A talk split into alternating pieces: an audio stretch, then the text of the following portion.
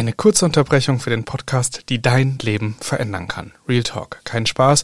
Es findet im November vom 24. bis zum 26. unsere Airhört Summit statt. Zusammengedampft all das beste Wissen aus den letzten Jahren Kurzzeitvermietung, einen Ausblick in diese Branche, was wird in Zukunft wirklich wichtig und relevant sein, und das Beste daran, die Plätze sind wirklich streng limitiert. Wir haben 70 freie Plätze, von denen die meisten aktuell schon ausverkauft sind, deswegen geh direkt auf den Link in den Shownotes oder auf der Seite www.airhört.de/summit und sichere dir dein Ticket vor Ort in Leipzig. 2 Tage geballte Kurzzeitvermietung. Ich freue mich auf dich und ich jetzt ganz viel Spaß beim Weiterhören.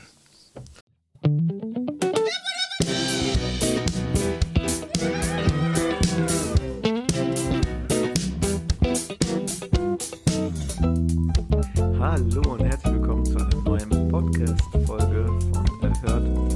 Ich bin Martin und auch nicht alleine diesmal im Mikrofon.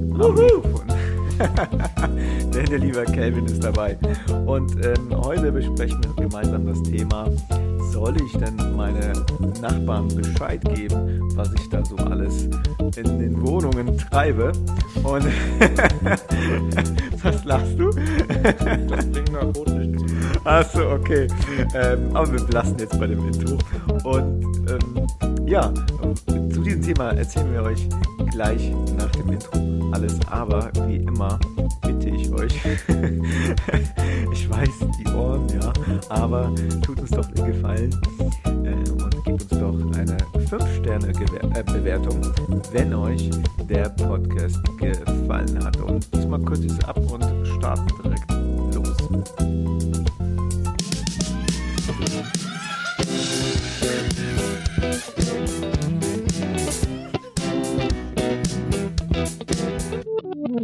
Jetzt geht's los. So, Martin. Moin. Moin, moin. Also, ihr habt es jetzt wahrscheinlich mitbekommen. Wir produzieren viele Folgen, weil wir sehen uns und wir müssen die Zeit nutzen. Und wir sind beim Spazierengehen auf einen, ja, doch spannenden Austausch gekommen. Beziehungsweise kommt dieses Thema ja auch immer mal wieder auf, auch in Facebook-Gruppen, manche wollen es möglichst versteckt halten, die anderen gehen total offensiv damit um. In der Innenstadt eher verstecken oder nicht. Was sind so Strategien, die für einzelnen Hosts oder Gastgebende fahren? Und dazu schildern wir auch einfach jetzt mal aus einem Jahr Erfahrung und auch neuen Objekten unsere eigene Herangehensweise und wie sich das Ganze auf die Gäste auch auswirkt oder allgemein auf das Zusammenleben in der Hausgemeinschaft. Ja, ich finde das ein sehr kontroverses Thema. Also ich bin eingestiegen als heimlicher Kurzzeitvermieter, also für die Nachbarn. Der Besitzer wusste Bescheid, aber ich habe einfach gestartet und niemandem irgendwie Bescheid gesagt, weil ich natürlich auch noch nicht wusste, inwieweit wird das funktionieren. Und ich wollte eigentlich da keinen großen, wie nennt sich das, Topf aufmachen, sodass jeder Bescheid weiß, was los ist. Der Kelvin lacht hier also. Aber still in mich hinein, ja. Was so niedlich ist. Es kommen immer so Sprichwörter, die nur zur Hälfte sind. Ja, ja, genau. Aber ihr wisst, von Martin. Ja, aber ihr wisst ja, was ich meine. Und es hat sich aber herausgestellt, dass irgendwann sowieso die Nachbarn Bescheid wussten, vor allem die direkt in der Nähe der ersten Wohnung gewohnt haben. Und später kamen auch solche Kommentare wie: Hey, du hast ja voll die coole Wohnung, ich habe die im Internet gesehen, sehr schön eingerichtet. Und ich so: Oh, ey, cool, danke. Und natürlich merken die Mitbewohner, dass ich ja auch den Flur da reinige, der in den anderen Stockwerken nicht so sauber ist wie bei mir, dass ich die Vorderfront vom Gebäude auch öfters fege, Blätter und alles Unkraut wegmache. Und das kommt ja natürlich zugute, so dass ich am Anfang diese Befürchtung hatte, weil natürlich diese Kurzzeitvermietung in den Medien sehr negativ dargestellt wurde. Also genau, wo ich gestartet bin, war das extrem. Ich finde, jetzt ist das nicht mehr so präsent. Ich glaube, das Thema ist durch wegen Corona. Es gibt ja jetzt was Neues, über was man sprechen kann. Aber zu dem Zeitpunkt war das sehr präsent. Und deswegen habe ich das so still erstmal angefangen. Aber habe gemerkt, muss gar nicht. Also die Nachbarn freuen sich. Und bei der zweiten Wohnung kamen wieder andere Nachbarn. Ich sage, die zweite Wohnung ist schon fertig, ich habe gesehen. Boah, richtig schön eingerichtet. Und freuen sich auch und gab sogar den Fall, dass die Nachbarn mit unseren Gästen vor dem Haus den Sommer genossen haben und zusammen Wein getrunken haben und sich ausgetauscht haben. Und das ist doch einfach mega. Ja, also ich muss ganz ehrlich sagen, ich habe dieselbe Strategie gefahren eigentlich ganz am Anfang mit meiner ersten Wohnung. Ich war am Einrichten und das immer so nebenbei und habe das immer so, nicht heimlich gemacht. Also ich habe das ja gelebt, das war ja mein Hauptwohnsitz, aber wollte halt nicht zu viel Aufsehen erregen und habe den Check-in immer persönlich gemacht und die Leute sehr, sehr pünktlich abgeholt und dachte dann, okay, klar fällt es auf, wenn immer mal wieder größere Koffer rollen oder so, aber im Großen und Ganzen wird das schon nicht den Leuten auffallen.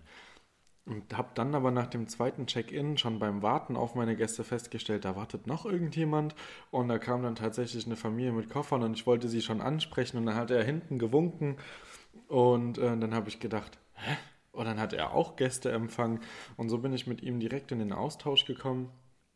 Das war nach der ersten Woche Vermietung und habe dann ganz schnell festgestellt, okay, er hat auch eine Unterkunft im selben Haus und es gibt sogar noch 2 weitere Gastgebende in dem Haus, die auch über Airbnb und Booking vertreten sind. Und er war aus 10 Wohnungen, jetzt plötzlich schon 4 Airbnbs. Die anderen Nachbarn wussten auch Bescheid. Die eine war sogar so ein bisschen die Hauswärtin, würde ich jetzt mal sagen. Die hat immer darauf geachtet, dass sie schön ruhig sind und nicht so viel Palermo machen. Und ganz witzig auch, ich versuche es die ganze Zeit, aber ich bin auch nicht ganz so im Fokus immer und habe dann wieder anderes. Aber es gibt bei uns auch 2 Wohnungen, die über Krankenkassen fest angemietet werden und für die Auszubildenden zur Verfügung gestellt werden. Und ich wollte schon immer mal auf die zugehen und sagen, ich verwalte eure Wohnung in der Zeit, wo sie leer steht. Also, was ich damit am Ende sagen will, ist, auch wenn man denkt, man ist alleine damit oder man hat eine Idee, die vielleicht funktionieren könnte, geht damit ruhig offen um, weil da ergeben sich ganz viele Synergiepunkte, Möglichkeiten und in Katlenburg zum Beispiel, jetzt bei meinen neuen Einheiten, ist es so, alle wissen Bescheid. Die Hauseigentümerin hat eine große WhatsApp-Gruppe mit allen Mietleuten drinne. Und hat dann auch schön angekündigt, ja, Kelvin ist jetzt der neue Gastgeber von den Ferienwohnungen und er hat sogar noch eine weitere Wohnung hinzugenommen und für alle Sachen, die die Ferienwohnung betreffen, habt ihr jetzt seine Nummer und das ist euer Ansprechpartner und das ist super cool. Also ich habe jemanden im Haus, der kann immer helfen, der macht immer auf, wenn die Leute Fragen haben, steht er zur Verfügung. Ist Martin hat ihn kennengelernt, ein ganz lustiger Zeitgenosse. Ja, auf jeden Fall. Mit einer lustigen Ausstrahlung, immer ein Lächeln auf den Lippen und man sieht auf jeden Fall, dass er ein kleiner Biker- und Rock-Fan ist. Super cool, dass sowas halt auch da ist. Ne? Jemand, der die Post annehmen kann, jemand, der mal aushelfen kann, der Ratschläge geben kann und Empfehlungen natürlich auch. Ne? Ich habe jetzt zum Beispiel, nur mal ein Beispiel der positiven Synergien zu nennen, von ihm gerade eben vor 2 Stündchen kam er rüber, hat geklingelt und hat uns die Busfahrpläne ausgedruckt und zur Verfügung gestellt für die Wohnungen, damit wir den Gästen die einfach aushändigen können, beziehungsweise bereitlegen können für die Leute, die vielleicht kein Auto haben oder halt zu zweit unterwegs sind. Der eine muss mit dem Auto wohin, der andere nicht. Und dann kann man einfach mit dem Bus in die Stadt fahren auch wenn man da ein bisschen Zeit für einplanen müsste. Aber es geht. Ja. Wir haben jetzt wieder eine neue Möglichkeit, die uns natürlich auch wieder davon abhebt, einfach nur ein stinknormaler Gastgeber zu sein. Und das nur durch die Mithilfe eines netten Nachbarn, der einfach sowas zu Hause rumliegen hat. Ja, also da kann ich auch nur eine Geschichte erzählen, dass meine Nachbarin oder zwei Nachbarn, die da wohnen, sind überwiegend Frauen. Ich bin, glaube ich, der einzige Mann, der da wohnt oder Wohnung anmietet. Und das ist so, dass eine Dame mir geschrieben hat, ey, du hast noch, glaube ich, das Licht in der einen Wohnung angelassen und so. Und ist auch mal so ganz nett, dass jemand fürsorglich ist. Und ich finde das ganz cool, dass wenn man, ja, also wenn man so offen mit den anderen in Kommunikation tretet, dass eigentlich, was ich am Anfang gar nicht erwartet habe, das Feedback sehr, sehr positiv ist. Ja, und ich glaube, es gibt ganz, ganz viele Lebenssituationen, die dieses Proaktive auch unterstützen in der Argumentation. Ne? Wenn man jetzt proaktiv auf die Leute zugeht und sagt, was man macht, warum man das macht, wenn nachgefragt wird, aber auch einfach die Informationen gibt, ist es wie in jeder freundschaftlichen Beziehung oder Partnerschaft so, dass wenn etwas erzählt wird, bevor es jemand anderes rausfindet, das positiver aufgenommen wird in der Regel oder offener und freier, als wenn man dann rausfindet, in meinem Haus macht jemand Airbnb und ich habe das jetzt mitbekommen und rausgefunden. So, das ist natürlich auch nochmal eine andere Basis, würde ich sagen. Da hat Martin Glück gehabt, ist aber auch in einem nicht so einem Ballungszentrum. In Leipzig zum Beispiel bin ich bei meinem zweiten Objekt ganz aggressiv vorgegangen und habe alle angeklingelt. Moin, ich bin's, der neue Mieter, ich ziehe hier nicht ein, ihr seht mich ganz, ganz selten, aber diese Wohnung steht Gästen zur Verfügung. Wenn ihr mal Familienbesuch bekommt, wenn ihr jemanden kennt, der mal eine Unterkunft braucht für eine Nacht, meldet euch bei mir, gar kein Thema. Die Wohnung steht auch euch zur Verfügung und da finden wir bestimmt einen guten Preis. Und es haben alle top aufgenommen. Das Haus ist ein bisschen schwierig, aber trotzdem auch, ich würde sagen, lustige Zeitgenossen und auch für einen guten Tipp immer zu haben. Und es ist wesentlich besser von der Wirkung einfach, das ganz offen und transparent zu gestalten, sodass niemand auf die Idee kommen könnte, dass das was Falsches ist, was man macht. Ne? Weil am Ende wollen wir ja auch nur einen tollen Aufenthalt für die Gäste und nicht irgendwie, dass ein Nachbar kommt, was machen die hier, wer sind sie denn, sondern dass im besten Fall alle Bescheid wissen und auch helfen, statt irgendwie griesgrämig Stimmung zu verbreiten. Ja, vor allen Dingen habe ich gemerkt, dass meine Gäste im Durchschnitt viel leiser sind als die eigentlichen Hausbewohner, wo die meisten ja die Sorge haben, ne, dass da irgendwelche Partys veranstaltet werden und sonstiges. Und das kann man definitiv verneinen. Und ich denke, auch mein Vermieter kann das auch unterschreiben. Und das ist das Schöne. Ja, und wie schon gesagt, es gibt ganz viele positive Aspekte, wie Mieter und Gäste zusammenkommen können. Und diese Horrorgeschichten, die man sich immer ausmalt, die sich auch Martin ausgemalt hat, so ein bisschen mit Medien sind gerade gegen Airbnb und Kurzzeitvermietung, da muss ich vorsichtig sein. Ich glaube, dass das ganz oft nur so eine Angst und ein Vorurteil ist, was sich in 90% der Fälle nicht bestätigen wird. Natürlich hat man auch eingeschworene Hausgemeinschaften, die das Kacke finden. Auch das kann ich verstehen. Also in dem Elternhaus von Lilly, meiner Freundin, ist es zum Beispiel genauso, dass nur Familien, die kennen sich alle und wenn da jetzt eine Wohnung leer werden würde und es würde eine Airbnb-Wohnung reinkommen, wäre das für die ganze Hausgemeinschaft wahrscheinlich schwieriger, weil ganz viel auf dem Flur steht und ganz viel auf Vertrauensbasis läuft und die Fahrräder in dem Haus nicht angeschlossen sind und da hätte man dann berechtigterweise vielleicht sogar ein bisschen Schiss davor, dass halt Fremde drin sind, die anonym sind, die man nicht kennt. Dass man da Vorbehalte hat, definitiv, aber gerade dort auch proaktiv vorgehen, den Leuten sagen, was man für eine Zielgruppe hat und vielleicht einfach in den Austausch, in den Kompromiss gehen. Ich glaube, in den seltensten Fällen erreicht man die Leute, die in dem Haus wohnen, so überhaupt gar nicht und hat sie gegen sich. Alles klar, Kelvin. Dann würde ich mal sagen, ihr sollt auf jeden Fall nicht die 5-Sterne-Bewertung vergessen, wenn euch die Folge gefallen hat. Folgt uns gerne auf Instagram und Co. Da erfährt ihr immer ein paar Insights von uns, was wir gerade machen, was wir in der Zukunft planen. Denn die Podcast-Folgen werden ja meistens viel, viel später online gestellt.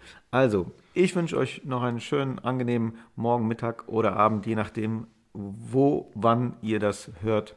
Und alles Gute.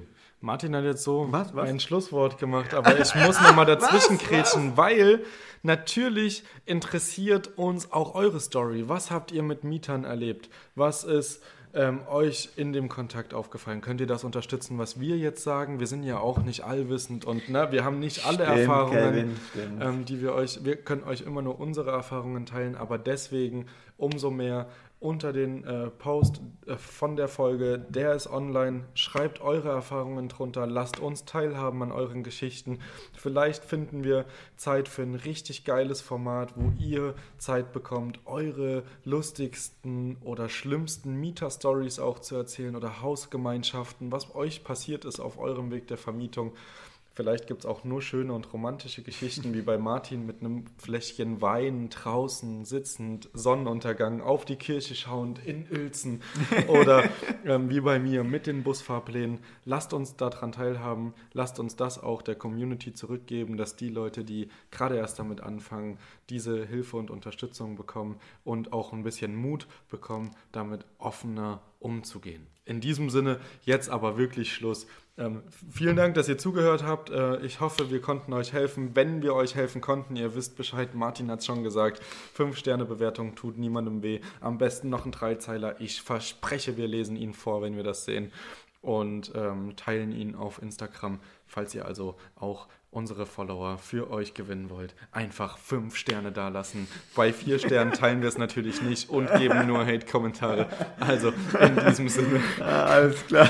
Euch einen schönen Morgen, Mittag, Abend. Bis bald.